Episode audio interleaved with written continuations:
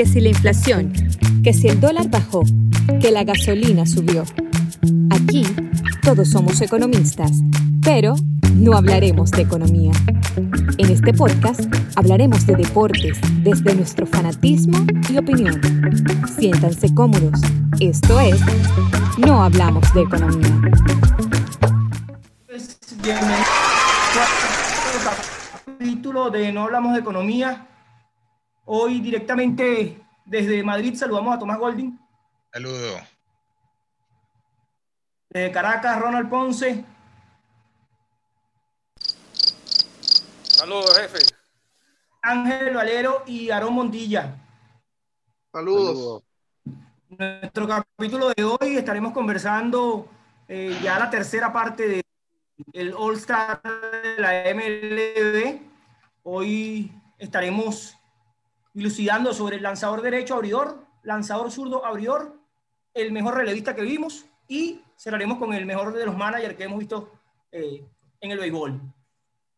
Eh, para arrancar, recuerden suscribirse a nuestro canal de YouTube.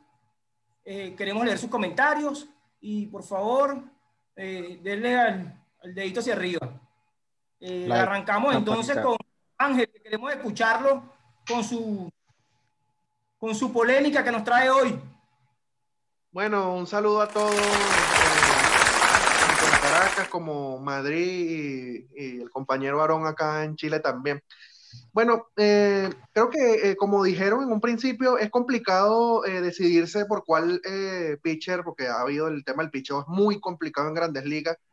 Eh, sin embargo, eh, bueno, creo que a pesar de todo, no, no me tomó tanto tiempo decidirme de cuáles eran eh, los candidatos por los cuales me iba a decantar, ¿no?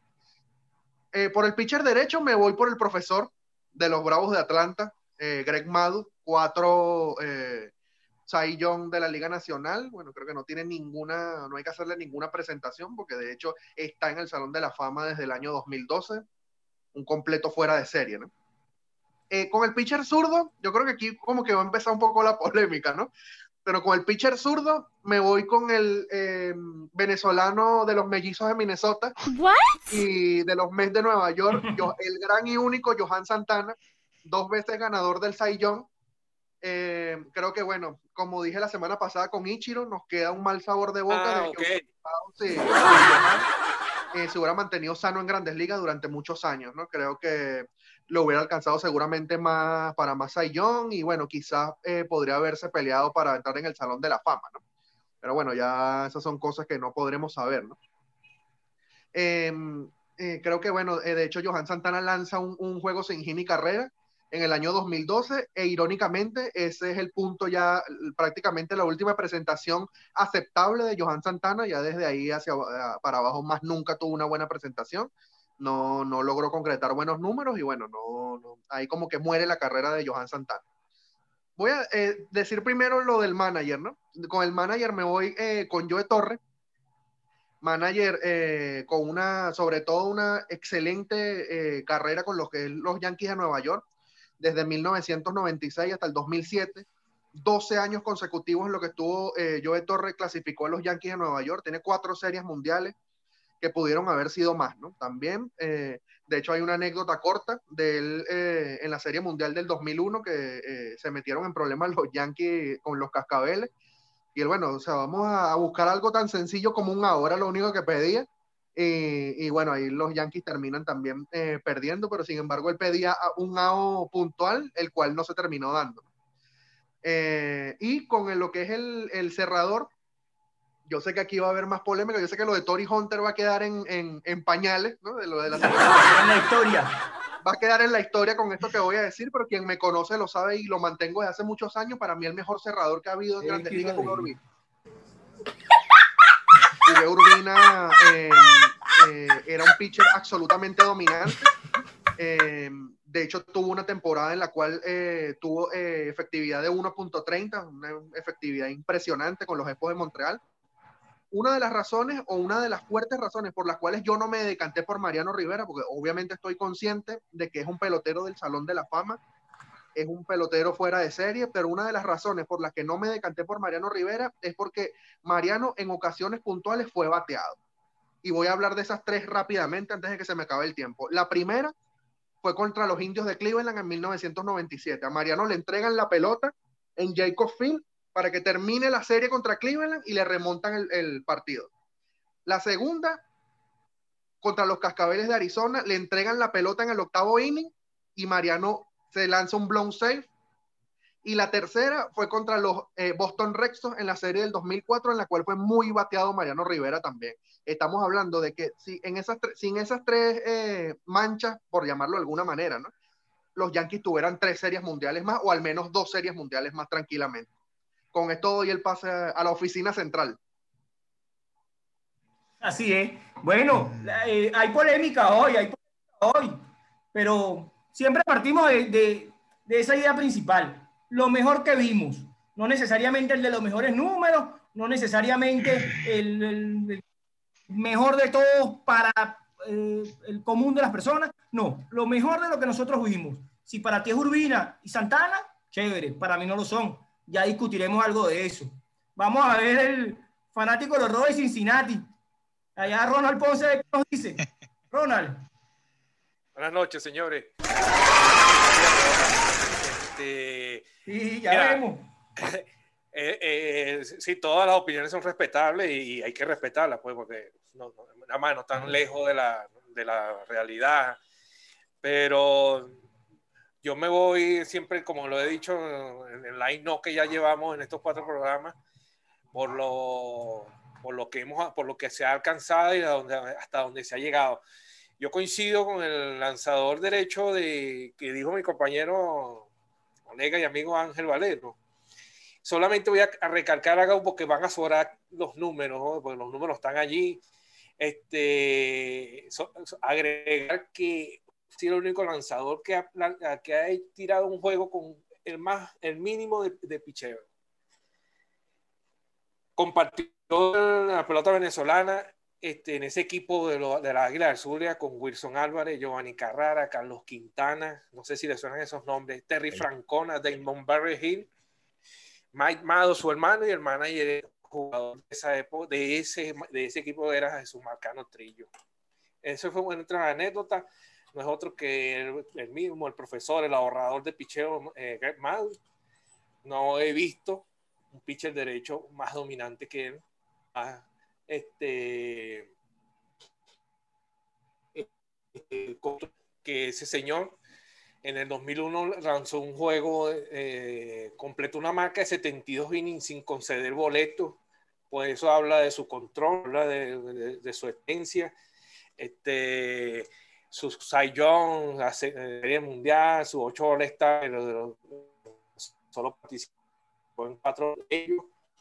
Y bueno, me quedo, eh, ah, en ese juego del año 1997, a sus 31 años, lanzó 76 pitches, 63 trae 13 bolas en 9 sáquenlo por ahí, 31 años, no era ni muchacho.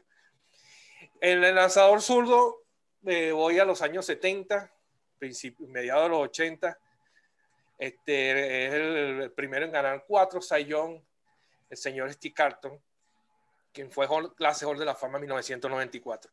No he visto otro zurdo como Steve Carton. Se me pareció mucho su forma de lanzar, que nos puede acompañar actualmente con Madison eh, Burgander, pero Burgander no me ha decepcionado en lo que va de su carrera. Pues pero Steve Carton es único, un pitcher que en una, en una temporada ganó la mitad de sus juegos, eh, ganó 27 juegos y el equipo ganó 59, si mal no recuerdo. Este, quedó eliminado, quedaron últimos en su división. Y, el, hombre es un slider mortífera para cualquier bateador y sobre todo para los derechos. Eh, difieron en el cerrador, Mariano Rivera no tiene presentación, el ganador de cinco series mundiales eh, con los Yankees de Nueva York, 19 años con un mismo equipo. Este, ya lo daremos para la polémica.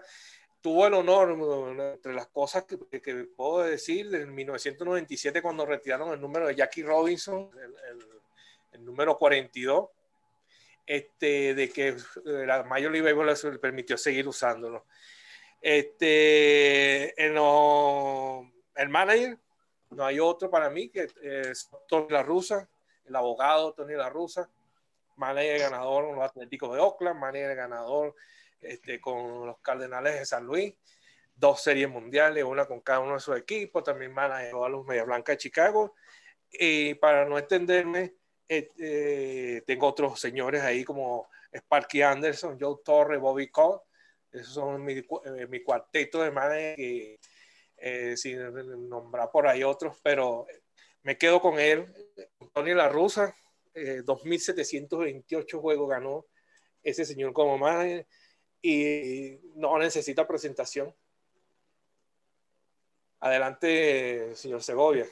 Bueno, muy, muy bien, Ronald. Estamos entonces ya soltando las prendas de los años 70, de los años 80. Ya te estás soltando y estás ya en el cuarto programa empezaste a recordar. Aarón, esa, vamos a esa, esa es la pastillita, la pastillita. La pastillita Me imagino que Felipe Lira y bueno, no sé, el manager será Guillén. Ah, no, ya, yo creo que. y Aurelio Monteagudo. Aurelio Monteagudo, una el, cosa el, izquierdo, el izquierdo es Stephen Randolph. Remigio Hermoso. Ah, bueno. Remigio Hermoso. No, no, hoy. hoy, hoy Vamos a ver qué nos dice Aaron entonces. Hoy dejo, hoy dejo los tiburones a un lado. Eh, me voy solo con grandes ligas porque, bueno, tuve un día ajetreado, así que voy con unos nombres corticos aquí. Como lanzador izquierdo, Randy Johnson. Para mí, bueno, es lo mejor que yo he visto, de lo poco que he visto, pienso que uno de los mejores. Eh, derecho, eh, coincido acá con un compañero por los dos ser del mismo equipo. No fue un crack como otros, pero para mí es el mejor. Pedro Martínez, el señor Pedro Martínez. Gran, gran profesional, jugador que fue clave en el título de los Red Sox en el 2004. Así que creo que ya con eso digo mucho después de tanto tiempo sin ganar de, con la maldición del bambino. En el manager voy con igual con mis gustos de los Red Sox, me voy con el señor Terry Francona porque también fue parte de, de esa hazaña de romper con la maldición.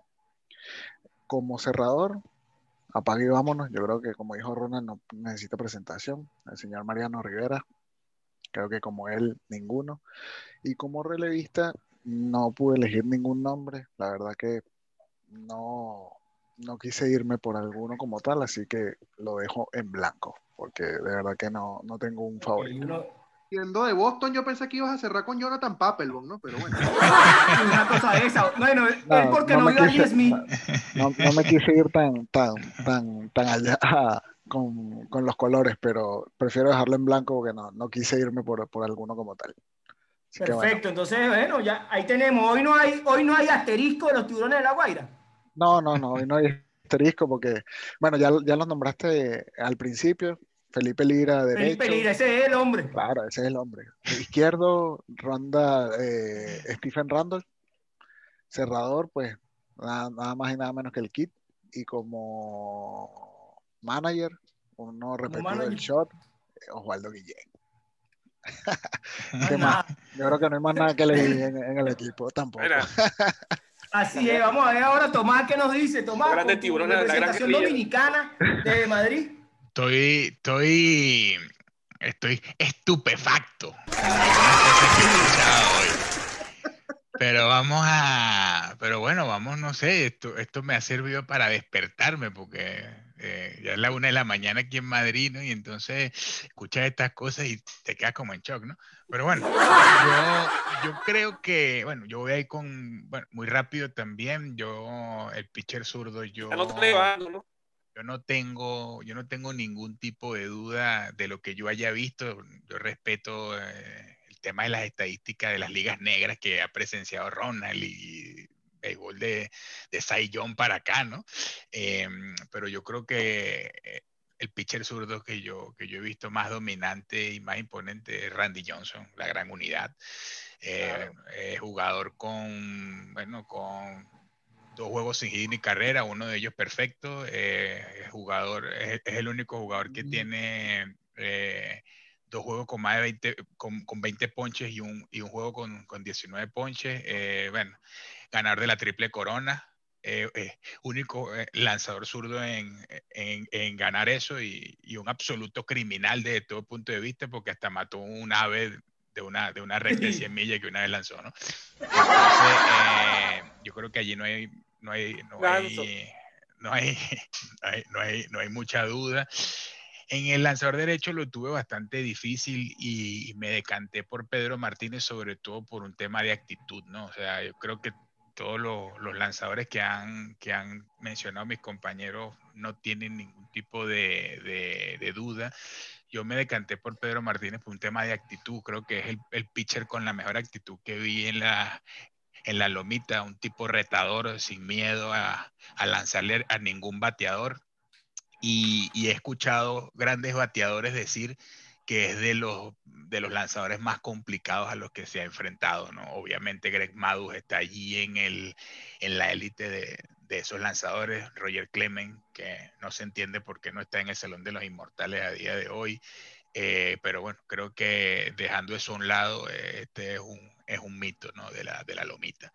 Eh, luego con el cerrador, Guño Ángel, ahí se te... Yo soy caraquista, pero no llego a ese punto de pasión de turbina, ¿no? Yo, eh, a mí me cuesta, ¿no? Eh, dejar a un lado a, a, Mariano Rivera, yo creo que es un el lanzador dominante también y, y, un poco para rebatir eso que tú dices, eh, obviamente para hacer los blown safe hay que estar es en difícil, la situación del blown safe, hay que estar en la situación del blown safe y, y un tipo que ganó cinco series mundiales, eh, obviamente eh, tiene derecho a equivocarse, creo yo, ¿no? Los que no se equivocaron fueron los que lo pusieron como único jugador indiscutible en ser seleccionado como, como Salón de la Fama, 100% de los votos, único en la historia, siendo latino, país tan pequeño como Panamá. Un saludo a los que nos escuchan desde, desde Panamá. eh, y bueno, nada, eh, y con el manager yo, yo también tuve bastante, bueno, lo vi complicado, tengo un sentimiento por Terry Francona, por ser aficionado de, de Boston, pero creo que me termino decantando por, por, por Tony La Russa, ¿no? Eh, es un manager, un estratega completamente del juego. Eh, creo que antes que llegara todo el tema de la sabermetría entre él, Bobby Cox, eh, Bruce y Joe Torre, eh, fueron lo, los que demostraron mayor conocimiento del, del, juego y eso es lo que lo llevó a tener los, los mejores resultados en términos generales del, del béisbol. Creo que pues allí yo, yo quiero dejar mi aportación y con esto cierro ya mi, mi line-up de, de todos estrellas. Bueno, muy bien. Entonces ya estamos coincidiendo en algunos puntos. Eh, ya discutiremos un poquito algunas cosas de, de, Santana, de Randy Johnson, de Pedro Martínez y su actitud.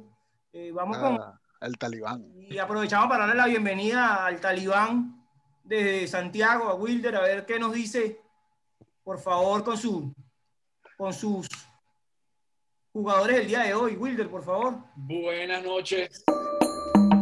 Eh, oye, escuché un Urbina, mejor cerrador de la historia. No, no, no, no me estaban mamando gallos, o sea, me tomando el pelo, bueno, no tengo. Bueno, la semana pasada era Tony Hunter. Hoy es Urbina. Ah, jugué Urbina. ¿Ah? Y lo mantengo. Tori Hunter, Centerfield, Auro Berbin. Ah, oh, vale, pero ya, ya, la próxima semana, a ver, no sé, Edwin, el domador de leones Hurtado será, van a decir. este ritmo. Vamos a escucharte, vamos a ver qué trajiste tú en tu line hoy, pues. Nueve guantes de oro, Tori no, Hunter. No, me, me, quedé como magreo, me quedé como después de la última pelea, después de escuchar a Berbin así, me, me, quedé como zombie, como magreo en la lona. Bueno, eh, saludos. Eh, no, tarde noche lluviosa en Santiago, eh, eh, bueno, y de paso con un poquito de problemas de luz, pero bueno, vamos, el Talibán Durán, saludando a toda la afición deportiva, y que continúe dando los likes y suscribirse al canal para que, bueno, tengamos aquí mucha más información y buen rato para ustedes. Directo al grano, vamos. Entonces, eh, lanzador derecho, el profesor Greg Maus, no hay que buscar mucho en relación a un pitcher súper controlado. Yo creo que nadie dominó la zona strike como ese señor. No lanzaba, no tenía una recta muy potente, pero no, era tanto el control que tenía de la ubicación de los picheos en la esquina abajo, que era, una cosa increíble. Eh, he visto cómo eh, toleterías fuertes en su época y, y, eran maniatadas por este señor. El pitcher, derecho, el pitcher zurdo, bueno, también no creo que, que eh, haya mucho que buscar tampoco a Randy Johnson. Yo creo que un tipo de casi dos, dos metros, no sé si llegaba a los metros o estaba por ahí. Dos metros once. Nada, dejaba caer el brazo, él, él, nada más así dejaba caer el brazo y eso era impresionante. Eso era un show, es un espectáculo ver ese hombre eh, lanzar y verdad que bueno, ahí concuerdo con, con mis colegas. Eh, bueno, vamos entonces con el cerrador. También, no hay que buscar mucho, Mariano Rivera, mejor cerrador de la historia, emblema de los Yankees de Nueva York, señores, no, no, hay que, no hay que añadir mucho a lo que ustedes ya han dicho. Y en mi manager, bueno, que siempre la he tenido súper clara, yo creo que por escándalo, por robo, a pesar de la gran generación de manager que había en el béisbol, pero creo que por escándalo y por robo, el señor Joe Torres, pero es pero, pero un escándalo total, el hacedor de esa, de esa gran dinastía de los Yankees de Nueva York, con ese equipazo y lo creo que lo, lo más loable para él, lo más destacable es manejar ese dogado con, con tantos egos y hacerlo jugar en equipo. Yo creo que eso es súper complicado y él lo hizo. Y a pesar de todo, un manager con un perfil bajo, que es difícil en la gran manzana, tener un perfil bajo, eh, de, rodeado de los flash, rodeado de toda la fama del equipo más grandioso de la historia, pero él lo hizo, así que realmente, de verdad que es súper, súper elogiable. Así que eso, esos son mis cuatro, mis cuatro bolitas. Y bueno, esperando como Caimán en Boca Caño que empiece el, el, el debate para El debate, para el debate. para el tema Hugo Urbina. Claro que sí. Bueno, Falta- muy bien. Voy a, hacer, voy a cerrar yo rápidamente. Voy a cerrar yo rápidamente con mi lanzador derecho, 7 Saiyón, 6 veces ganador de más de 20 partidos, 11 veces All-Star. No sé por qué no está en el Salón de la Fama. Bueno, hay un tema de un asterisco que le, de esos que le gustan a Wilder, pero para mí el dominante que vi, el mejor lanzando desde el lado derecho, de Roger Clemens. No hay otro. Pero también es cierto que este tema de los lanzadores lo dejamos exclusivamente para un programa porque había mucho material. Hay mucho para escoger. Yo digo Roger Clemens, pero puedo decir Greg Maddux, puedo decir Pedro Martínez, puedo dar, bueno, miles de Infinidad de nombres. nombres, infinidad, sí. Y Nolan Ryan gusto. era un monstruo en, en el picheo. Era un tipo que intimidaba con esa recta, que te la tiraba además a las letras, sin miedo. Entonces, basándome en eso, yo creo que Roger Clemens para mí es el, el- el- el más dominante. Creo que, creo que mi selección de lanzadores se basa en eso, en los más dominantes, los más intimidantes eh, en la lomita. Randy Johnson, no tengo duda que con esos 6 pies 10 pulgadas, cuando ponía el, el, eh, su pie derecho en la mitad de- entre, entre el home y la lomita, bueno, lo que te llegaba era que no lo veías. Se el tipo, el metros. Y con esa cara que tenía, con, con esos huecos por aquí, ¿no? No solamente eso, es el segundo, es el largo, segundo mayor ponchador Ah, de la historia. Cabello largo, ¿no? Debe ser un El zombie. segundo esa mayor ponchador de la historia, 4.875 ponches. Seis veces ponchó más de 300 en una temporada, ganó 303 partidos. Este, era un tipo que tenía innings, comía en la lomita. Y de verdad que increíble, increíble lo que hacía la gran unidad. Para el relevista, oye, no es Mariano Rivera para mí, What? el más intimidante que vi. No es el no es Huguet. Eh, hay un lanzador que nació derecho, que a los siete años se fracturó dos veces el brazo, empezó a lanzar a la zurda y terminó lanzando 100 millas en grandes ligas. Y es Billy Wagner. Ese Billy Wagner de los Astros de Houston. Claro, ese Billy Wagner de los Astros de Houston era para mí imbateable. Tipo que es el sexto mayor salvador de 400 y algo 122 salvados, siete veces All-Star. Y e- e- esa anécdota es destacable. El tipo nace derecho, se fractura, su amor al deporte, se fractura jugando fútbol, porque además era un jugador de fútbol americano y de béisbol al mismo tiempo. Se fractura a los siete años, le quitan el yeso, se vuelve a fracturar y él dice, no, tengo, yo tengo que seguir jugando béisbol. Y entonces empieza a lanzar pelotas a la zurda y termina siendo el sexto mayor cerrador de, de la historia del béisbol. Y la- ese- lanzando ese- a la zurda béisbol 100 que tú millas. ves- Sí, que lanzaba a la zurda 100 millas. Lástima que fue Houston. Lástima que fue Houston. Lástima, bueno, lástima que muchos de esos jugadores que nosotros nombramos aquí jugaron en algunos equipos que no los hicieron brillar. Pero para mí el más, el más dominante de todos los que vi, Billy Wagner, y vi a Trevor Hoffman, y vi al Kid en su mejor momento, y vi a Uget con los Expos, y por supuesto apaga y vámonos, no hay duda. Y vi en- al final de su, de- de su carrera a Lee Smith con Boston y con San Luis también, que, que era el que tenía el récord antes de que, de que lo sobrepasara Hoffman y, y- Jenny Heckerly. Jenny. Heckerly, yo creo que no sé si lo lo- Jenny Heckerly lo vi al final y, y- y esa es una de las, de las cosas que voy a hablar respecto de mi manager, que es Tony La Russa. Creo que ese equipo de Oakland, finales de los, de los 80, principios de los 90, cuando estaba yo empezando a ver béisbol con 12, 13 años, este, ese equipo con Dave Stewart, con, con, bueno, con esos lanzadores que tenían y además con, con esos bateadores, y, y- esa pelota que jugaban, ese, ese toque de bola, ese era Tony La Russa, el Tony La Russa que, que, que me inició a mí en esto del béisbol. Mira, para esa época ya Ronald tenía como 40. ¿no? Claro, ya, ya Ronald había jugado muchas categorías. Pero bueno, de televisión. el Salón de la Fama como manager. Eh, ha ganado tres series mundiales, fue veces, cuatro veces manager de- del año, seis títulos, 33 años como manager. Oye, cualquiera no está 33 años como manager en las grandes ligas. O sea, hay muchos que pasan y son buenos, pero, pero no se mantienen. En cambio, la rusa creo que, que ha dejado ese, ese legado, ese legado y, y ese béisbol romántico que nosotros, aunque somos más, más jóvenes, pero es el que nos gusta. Ese, ese béisbol fuera de la sabermetría, que será otro tema que tocaremos Sí. más adelante y, y- y conversaremos un poco de ese tocar la pelota, de ese poner, cuando esté en la Liga Nacional, poner al, al, al pitcher de octavo bate y esas cosas, de, de- de ese, ese béisbol que de verdad eh, tiene más sabor para nosotros. Carlos, eh, quiero comentar algo eh, rápidamente. unos cu- eh, Y claro, ya, no ya yo terminé de, de- de nombrar los míos, cuenta. no me, no me voy a tardar más de, de- de un minuto, ¿no? Son tres datos solamente antes de que empiece algo acá que desde la semana pasada llaman eh, complot hunter, ¿no? La, la- la primera es que en lo de Mariano me va, insisto, no, en lo de Mariano me baso en que obviamente es un pelotero fuera de serie, pero me baso en que si yo como manager requiero sacar un out cuando las papas queman, yo traigo a Uge Urbina, eso fue lo mejor que vi.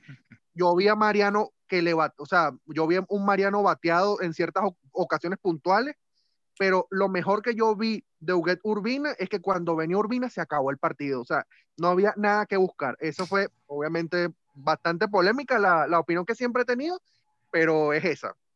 Otro dato Claro. eh, pequeño, otro dato pequeño eh, de lo del manager, Joel Torres es el único, eh, eh, la única persona que tiene 2000, hit- más de 2.000 hits en grandes ligas y más de 2.000 juegos ganados como manager, ¿no? Está en ese selecto club, por no decir que es el único del club.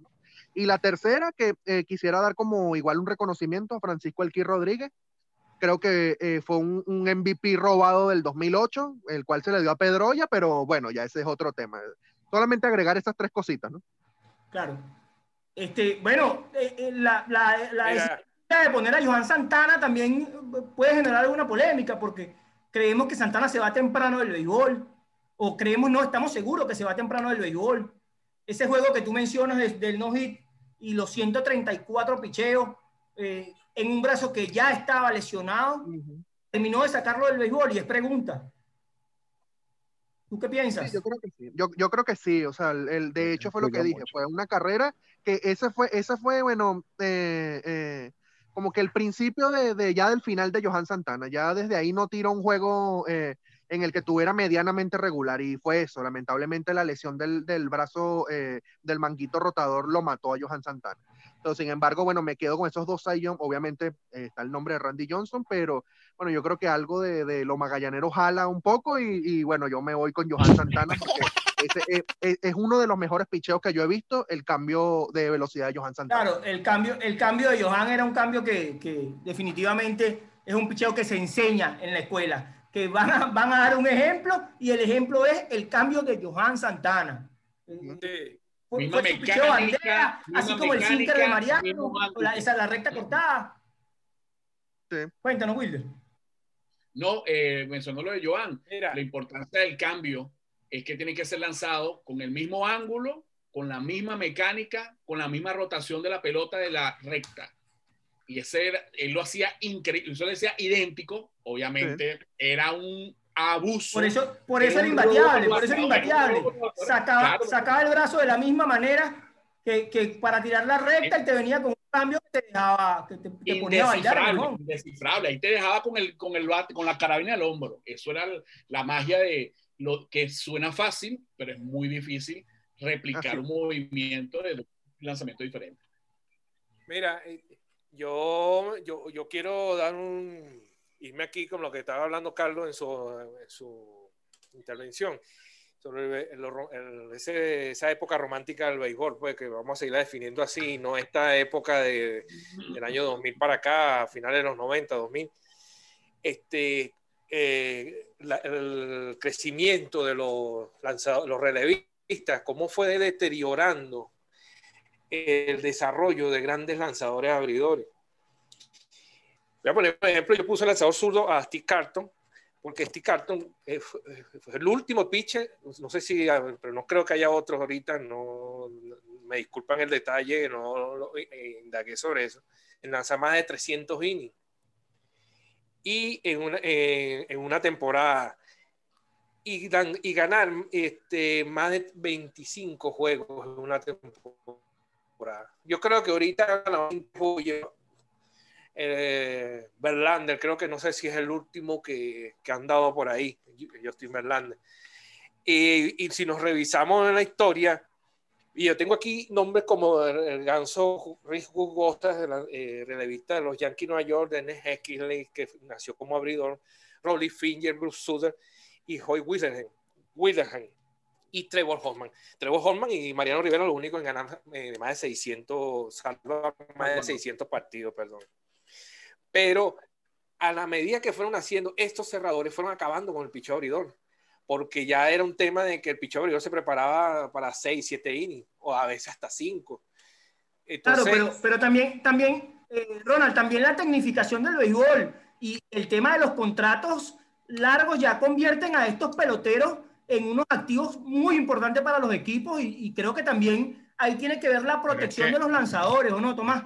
Sí, es que yo, yo ahí sí quería, yo sí quería decirte algo, Ronald. Yo, yo apoyo absolutamente lo que tú dices, pero es que el béisbol, eh, por ejemplo, a- ahora mismo eh, una temporada tiene 162 juegos, ¿vale? 162 juegos.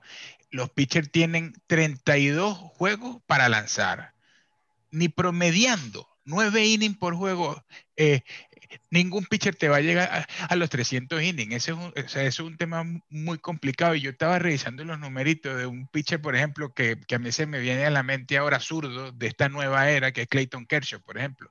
Clayton Kershaw Sí. en, en- en promedio te lanza 7, 8 innings y con eso no te llegas a los 240 innings lanzados en, en una temporada. Y para mí, después de, de Randy Johnson, ese va a ser el sustituto de, de estos grandes lanzadores zurdos de la, de la última era, y no tanto por un tema de velocidad o, de imponencia, sino más un tema de maña, ¿no? Este, sea, este tipo es de, la, de las curvas más impresionantes que se, que se lanzan en el béisbol, la famosa curva 12-6, ¿vale? Que inclusive tú sabiendo que te viene con ese picheo, pues, pues te Es pasa. difícil pegarle.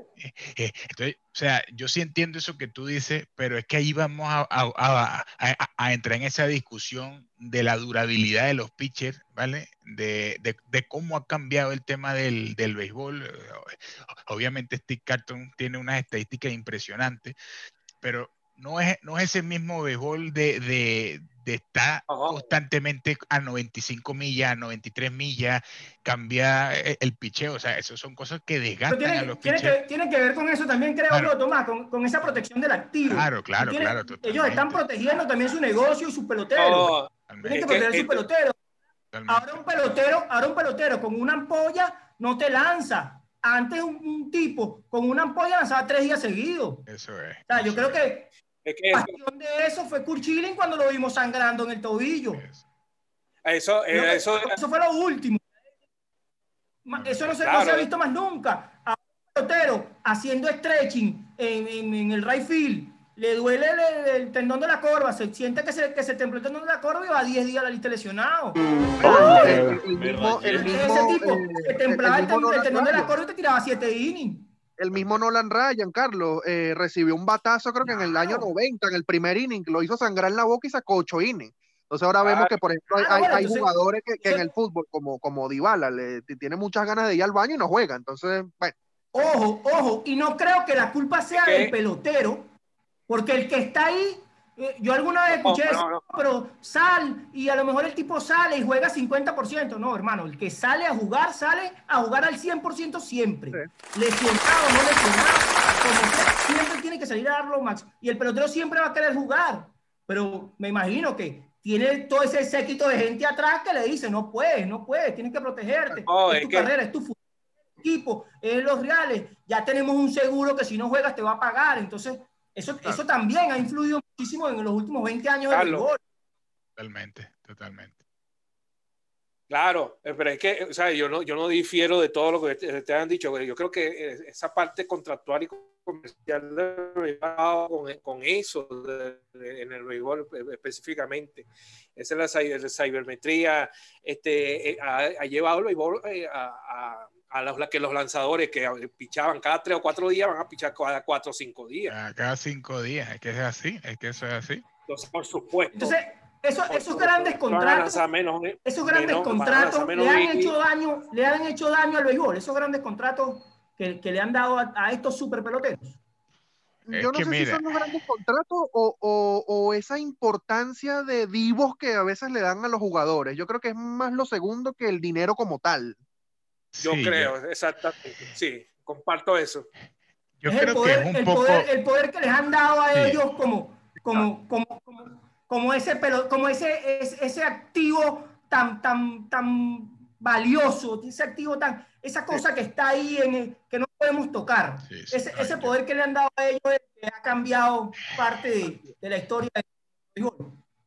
Yo en eso estoy, estoy parcialmente de acuerdo, pero es que es un tema de, de la, o sea, yo, yo, yo, yo quisiera que el béisbol se quedara en ese béisbol, ¿no? Que yo eh, pude ver cierto, cierta parte, pero si bien es cierto, digamos, de, del, del 2003, principio del 2000 para acá, el deporte cambió muchísimo y, y ni se hable de ahora cómo, cómo ha cambiado el béisbol, ¿no? Pero es un tema de la evolución propiamente de, de todo, ¿no? De, de, la, de las generaciones, de la economía, de, de cómo va todo, ¿no? Entonces, eh, eh, yo justamente hablando de eso, el tema de los grandes contratos, a mí me preocupa muchísimo y, y mira que, que, tenía tiempo desconectado de, del, del béisbol últimamente y me he metido a ver cosas que están pasando. Por ejemplo, ahora le, le está, le, le, están dando contratos a peloteros de un año, me imagino que todo por el tema este del, del COVID ¿no? y, de la, y de la incertidumbre que tenemos, pero peloteros contratados por un año por 14, 15 millones de, de dólares que solamente tienen dos, tres temporadas en grandes ligas.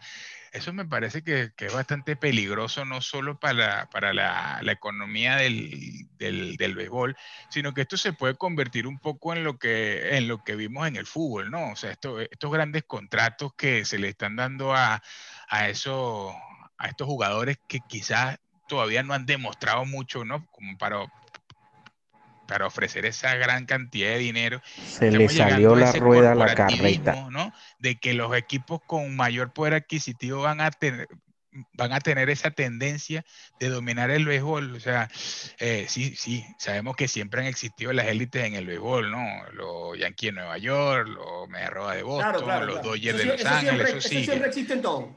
Sí. Pero, di, pero, pero allí sí que digamos que, que, que el béisbol se ha mantenido muy, muy cohesionado en ese sentido, ¿no? O sea, si vemos que, que, que no existen grandes diferencias o hemos visto eh, grandes equipos con grandes presupuestos cometiendo eh, soberanos errores y quedando de últimos, ¿vale? En su división. Pero sí que me, que, que me gustaría ver qué reflexión tenemos sobre, sobre eso de, de, de, de los, de, Bueno, los, de los contratos Tomás. sencillos y por tanto dinero. Lo que pasa es que ya eso también igual se traslada a todo deporte. Ajá. Eh, se ven contratos súper fuertes en fútbol, incluso, bueno, vemos el caso del boxeo, que en un round 12, en, en una pelea de 12 rounds, se meten cualquier cantidad de dinero. Así es. También tiene que ver mucho también tiene que ver mucho también, este, bueno, y me recuerdo quién, contratos así exagerados de plata que han sido un fiasco.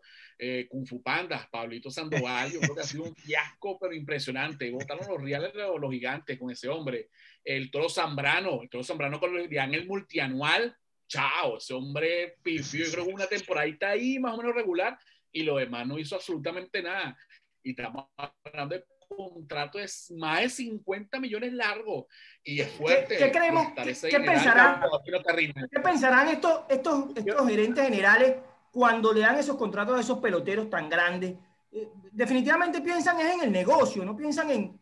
Lo que pasa es que nosotros lo vemos desde la parte romántica, nosotros queremos el, amamos el juego, queremos que, que ese equipo gane. No, ellos ven solamente los números y, tal vez por eso camisetas, todo. yo me traigo un pelotero, pero ese pelotero a nivel de marketing y a nivel de camisetas y a nivel de entradas en el estadio y a nivel de otras cosas me va, me va a, hacer que, que, mi inversión eh, sea, sea definitivamente cierta, sea, sea, se multiplique en el corto plazo. Tal vez, tal vez ellos están pensando más en el negocio, lo correcto para ellos, y nosotros más en el, en ese béisbol romántico.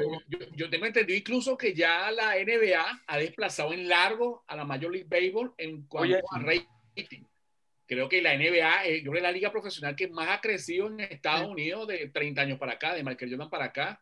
Sí, tranquilamente. Y es delicado porque va a llegar un momento en que el béisbol no va a generar el dinero para, para, para pagar eso, esos salarios. Oye, a veces, a veces, a veces leemos nombres de peloteros que le han dado unos contratos que nosotros decimos, oye, pero este chamo tiene 15 días en Grandes Ligas, ¿vale? Este chamo no ha hecho nada. Una cosa, Estamos esperando que explote. Mira, y para que explote, para que, explote. y tal vez nunca explote. Lo, que pasa también, lo que pasa también es que yo, por ejemplo, pienso, que lo dijo Wilder, por cierto, creo que uno de los peores contratos, proporcionalmente hablando, en lo que había rendido con lo que se le dio fue Pablo Sandoval. Pablo Sandoval es un jugador que se le dieron 95 millones por 5 años e independientemente de lo romántico del béisbol, Pablo Sandoval es un jugador que jamás ha empujado 100 carreras en temporada. O sea, yo no sé en qué tenía de dólares por año. 19 millones de dólares 19 millones, 95 en 5 años. Entonces, ¿cómo le das tú eso a un pelotero que nunca en una temporada ha empujado 100 carreras? Yo una cosa, ¿en qué piensas tú, ¿en qué piensas tú como, como gerente general en contratar a ese pelotero Oye, más que un pelotero que con esa tendencia a, engordar, que es un pelotero que, te va a traer, que tú sabes que ya te viene trayendo históricamente problemas por eso, porque eso le quita movilidad defensivamente. Problema de conducta. Lo demostró y ahí está. El cerebro. De conducta es que, de todo escucha, de vista. Escucha esto, es que yo, lo, yo es eso que dijo Will, y tú estás diciendo de Sandoval, van a traer esos grandes fiascos al, al béisbol y complementando lo que dice eh, lo que dijo Tomás, este, vamos a empezar a ver el, el futuro eh, inmediato. Ya se está jugando de hace unos 3, 4 años atrás, eh, poco histórico del béisbol retirándose con 15, 20 años del béisbol. Eso va a acabarse también. Sí, definitivamente. Este, no vamos a ver, mira, un salón de la fama dentro de 20 años, mira, no, jugó 10 años en grandes ligas, y ganó muchos millones y hizo poco por el la, la, durabilidad definitivamente, definitivamente se recortó. O sea, tú no vas a conseguir pelotero de 23 años en grandes ligas. El último, el último bastión de eso es Omar Vizquel. Yo creo que, exactamente. Después que ya se va a Vizquel, ya nosotros no vamos a ver un pelotero con 23, 24 años en grandes ligas.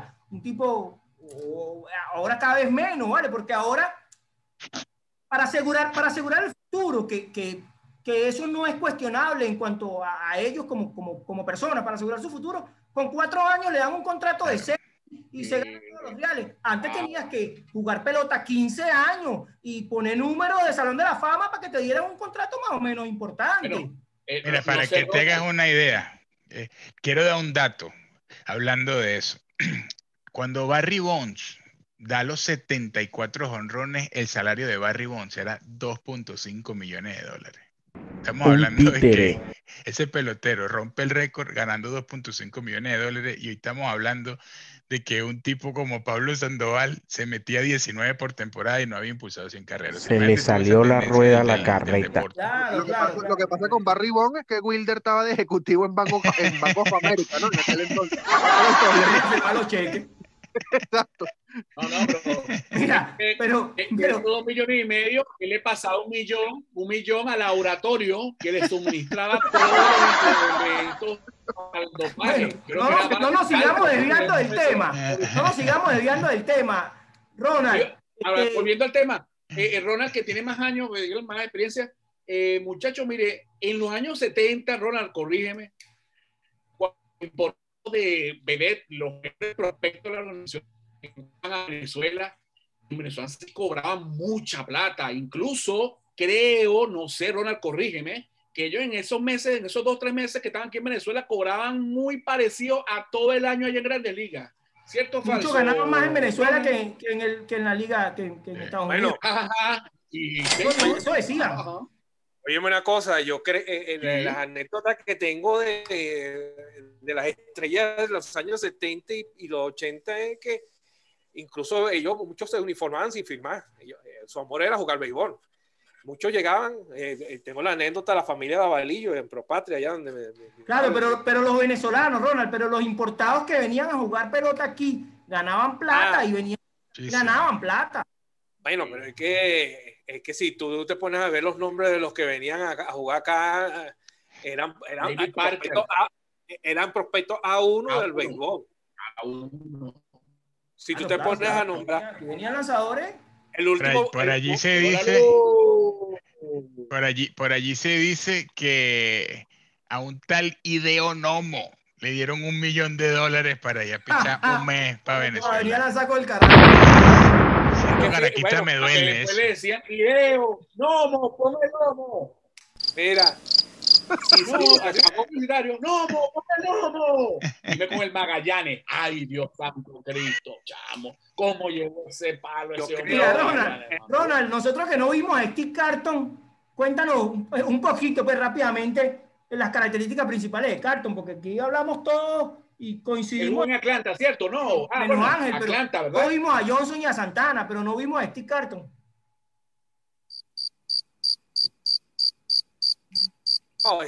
No, catalogado todavía como la, mejor slider por un zurdo del béisbol.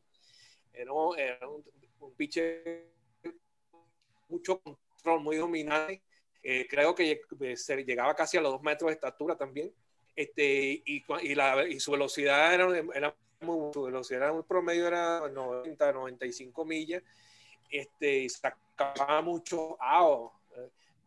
Eh, fue, un, fue un lanzador de, que te digo que, por eso te digo, un perdedor, un equipo que perdió 50, ganó 59 juegos, de esos 59 juegos ganó 27 de, en una temporada, una, ganó últimos en su división. Estaban, este, estaban real, como realmando ese equipo, estaban solamente Eric Mike Smith, recuerdo, pero este, era, un, era un pitcher, era un lanzador ganador, era esos pitchers guerreros que del tercer día en un playoff, una temporada normal, pedía la pelota porque eran ellos, pues, era su esencia, era el béisbol, este, no habían eso. Bueno, si vamos, pasa que esos números no están ahí en, o si están, hay que profundizar mucho en los libros, en internet, pero ¿cuánto ganaba un pitcher de eso en esa época y cuánto gana hoy en día uno por lanzar 4 o 5 innings cada 5 días? Sí, claro, claro, claro. La, la, diferencia es abismal. Este, y así. Claro, el negocio, el negocio hace 40 años no era el mismo negocio que es hoy. Eso también es importante mencionarlo. No, no es lo mismo que generaba la, la, Mayor Liga hace 50 años que lo que está generando hoy. Por supuesto, y, era amor al deporte que tenían esos tipos, que te lo iba a decir de, de, por ejemplo, él llegaba aquí, llegaba hoy de Estados Unidos, mira, ¿con quién juega Caracas hoy? Este, con fulano de tal, vámonos para el estadio, vamos, y ya conocen la historia de, Vitico y después con los Tigres de Aragua, y así eh, eh, se veía que era el béisbol de Estados Unidos, a menos que te tuviera una gran lesión, tú veías a los jugadores, a los tipos, la temporada completa ahí en un dogado y poniendo los números que hoy en día reflejamos aquí en, su historia. Otra cosa, otra cosa, hoy que, hoy que estamos ahondando bastante en el tema del picheo, no sé si coinciden conmigo, de que definitivamente el picheo es el nombre del juego. Sí, Un, un campeonato. Tú ganas 3, 4 partidos, 10, 15, 20, 100 partidos, 106 partidos, qué sé yo. La, la Marina última serie mundial de pero sin pero sin, sin un lanzador tú no ganas una serie mundial, sin unos lanzadores, sin un cuerpo de lanzadores. La última, De, la última, de, de planta, dos relevistas, un cerrador. Sin eso no ganas. la última serie mundial, uno de los mejores ejemplos, la última serie mundial que ganan los Yankees, AJ Burnett y Cici Sabatia. Ellos dos fueron los que ganaron el- el- esa serie mundial. Se echaron el Andy, equipo al hombro. Andy- Andy Perry también.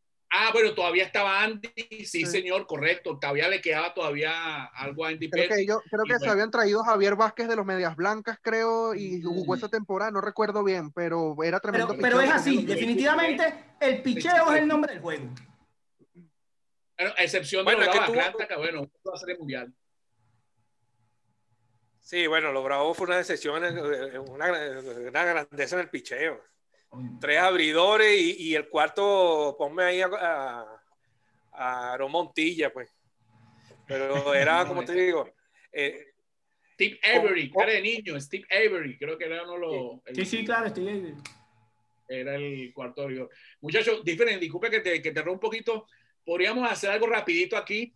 La, en la mejor recta que cada uno haya visto. La mejor recta, la mejor curva y el mejor cambio. Así rapidito, así, para que yo voy Me rapidito. gusta. mire, La mejor recta, Roger Clement. El mejor cambio, Joan Santana. Y la curva, me quedo con la curva de este, Andy Petty. Bueno, yo te voy a decir, yo vi a Nolan Ryan y yo creo que esa recta era, para mí era la mejor. Cuando, hablamos, cuando hablamos No de vi. mejor recta, eh, ¿a qué nos referimos? A, Sí, a la combinación velocidad, de ma- esa recta que se velocidad. mueve, claro. Velocidad, el espectáculo, todo lo que conlleva ese hombre cuando lanzaba ese, ese, ese, ese lanzamiento en específico. Sí, coño, es que yo creo que la mejor recta que Oye. yo he visto, por lo menos en mi caso, yo creo que la de Roger Clement también. Y en, te- y en cuanto a velocidad, la mejor recta que he visto es la de Chapman. Chapman. La de, No, la- claro, la de Chapman. Chapman. Eh, velocidad, del récord. eh, la mejor combinación de picheo, el slider, el mejor slider, yo creo que el de Pedro Martínez. eh, Mm. y la mejor curva, yo, yo quiero decir ahí que la mejor curva que yo he visto eh, hasta el momento también es la de la de Andy Pettit. Y el mejor cambio de velocidad, eh, estoy ¿El de dudoso, pero yo, yo creo que yo- el de Joan Santana perfeccionó ese picheo. Qué Y la, eh, y la, no, porque, porque yo sí, o sea, hay lanzadores que tenían buen cambio. ¿Tú sabes quién tenía un muy, un, un- un muy buen cambio de velocidad? Eric Gañé, un gran cerrador. Sí, el Un gran cerrador tenía un, un muy buen cambio, por, siendo un pitcher que Ay. tenía un- eh, una, una buena recta, también tenía un muy buen cambio que variaba entre, entre, entre 18 y 20 millas la velocidad. Pues un cerrador. Y, habla- y hablaste antes también de la curva, esa curva 12-6 de, de Clayton Kershaw. Bueno, la, la curva 16 de al Clayton final, Kershaw, esa eh, curva de Clayton Kershaw es... es muy, es muy, es muy cabilla. Y eh, de los demás picheos, bueno, hay un picheo fundamental que, que yo creo que, que es, que es el de el de Mariano Rivera. no, no, no, no, eso, eso aquí no se puede nombrar, eso aquí no se puede nombrar, eso aquí olvídate de eso. Eh, la recta cortada es la recta de, de- de Mariano. Eh, y hay un picheo que a mí me gustaba mucho ver, eh, que era el nudillo, el knuckleball Ay, de, Luis, vale, de- Tim de. Acho. Sí, pero Charlie Hoff y otros que... Charlie Hoff, había mucho, ahí sí, bueno, habían varios nudillistas, pero no todos eran buenos. ¿eh? Muchachos, eh, hablando de yo Tim micro. bueno, nosotros que jugamos PlayStation 1, que estaba en MLB 2002, cuando Qué ponía Tim complicado Wakefield, era, qué vaina era una mariposa, pero después uno le agarraba el, el, el target, era El solamente esperar y sacar el bate al final y no, destrozaba la computadora. Pero era una vaina Increíble. increíble Tim Wakefield Phil en, el play. Mira, hablando de los picheos, creo que, eh, sobre todo enfocándonos en el slider, yo creo que uno de los mejores sliders que ha habido en el béisbol, sobre todo en los últimos 20 años, es el de Francisco Elqui Rodríguez. Sí, claro. Sí, sí. Mira, hay una, hay una, hay, hay un pitcher, un lanzador de contemporáneo, ustedes, no sé no lo han nombrado. Este, yo, bueno, igual, yo me quedo con la recta de Nolan Ryan, la quechua, pero con el cambio de velocidad de este señor que salvó 601 partidos. Trevor Hoffman. Leo Hoffman. Sí, en 1900 se lesionó el brazo en 1994 y tuvo que perfeccionar un picheo, o sea, perdió su velocidad. Pues. Y qué más, pues, o sea, si ya la, lanza- ya la tiró a la velocidad que la de ahora, pues, y el cambio de velocidad lo llevó a, bueno, ahí están los números, ahí están las cifras, pues. Así es. Muchachos, creo que, creo que ha sido bastante nutrida la conversa del día, del día de hoy. Nos entendimos un poco en el tiempo eh, histórico que, que veníamos manejando, pero creo que, la le- dinámica lo, lo requirió. Este, El próximo- Yo el tenía por ahí una próximo mere- el próximo programa vamos a preparar entonces este mismo Lestar para darle un repaso eh, rápidamente, pero de latinos, latinos en MLB. Latino en Major League Exclusivamente. Baseball. Óyeme. Vamos a dar un repaso. Vamos a tratar de abordar en el, en el próximo programa todas las posiciones, incluyendo manager de los latinos en MLB, para cerrar por ahora el ciclo de béisbol y el próximo, entonces luego de ese, comenzaremos con un ciclo de fútbol. Óyeme, óyeme, una- le Un traía el contenido que estamos, que estamos eh, generando. Me sirve, me sirve. un, un mosquito por ahí a Wilder. En el fútbol, yo- para que Ronald dé las últimas novedades de- del Fútbol Club Barcelona, ¿no? Siempre está abocado, a eso Wilder no, Wilder no- Bueno, yo creo que hacemos, hacemos un programa de Barcelona y mira, imagínate eso. Ahí tenemos ahí, bueno, pero nosotros con. no, porque las deudas no le dan. No, Era para traer a Eric García, el, el, el desecho de los Enrique. centrales de Guardiola. Y no hay plata. Bueno, no sigamos, no sigamos entonces, no sigamos hoy con el, con el fútbol. Sí, no, oye, sí, una no, cosita, una cosita. Wilder, ¿qué, qué te, qué te trae a la mente Bobby Cox? ¿Quién? Bobby Bobby Cox. Coño, tremendo manager, tenía tremendo cobas de bullpen con la mesora Amazon. Lamentablemente ese equipo le faltó ganar unas dos series mundiales más para quedar en la historia. Pero Y muy buen manager, muy buen, bueno. excelente manager. Pero ese, es el fíjate que, ese es el aster- ese es el asterisco de la semana.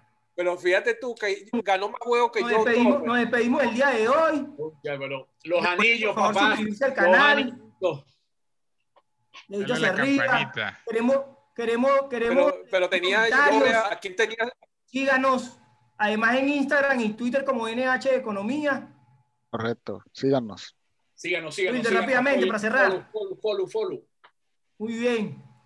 Bueno, entonces estaremos viendo la próxima semana con el All Star Latino en MLB. Saludos de Caracas, muchachos. Saludos. A a un abrazo. cuídense, todo, pues. Cuídense todos. Cuídense. Chao.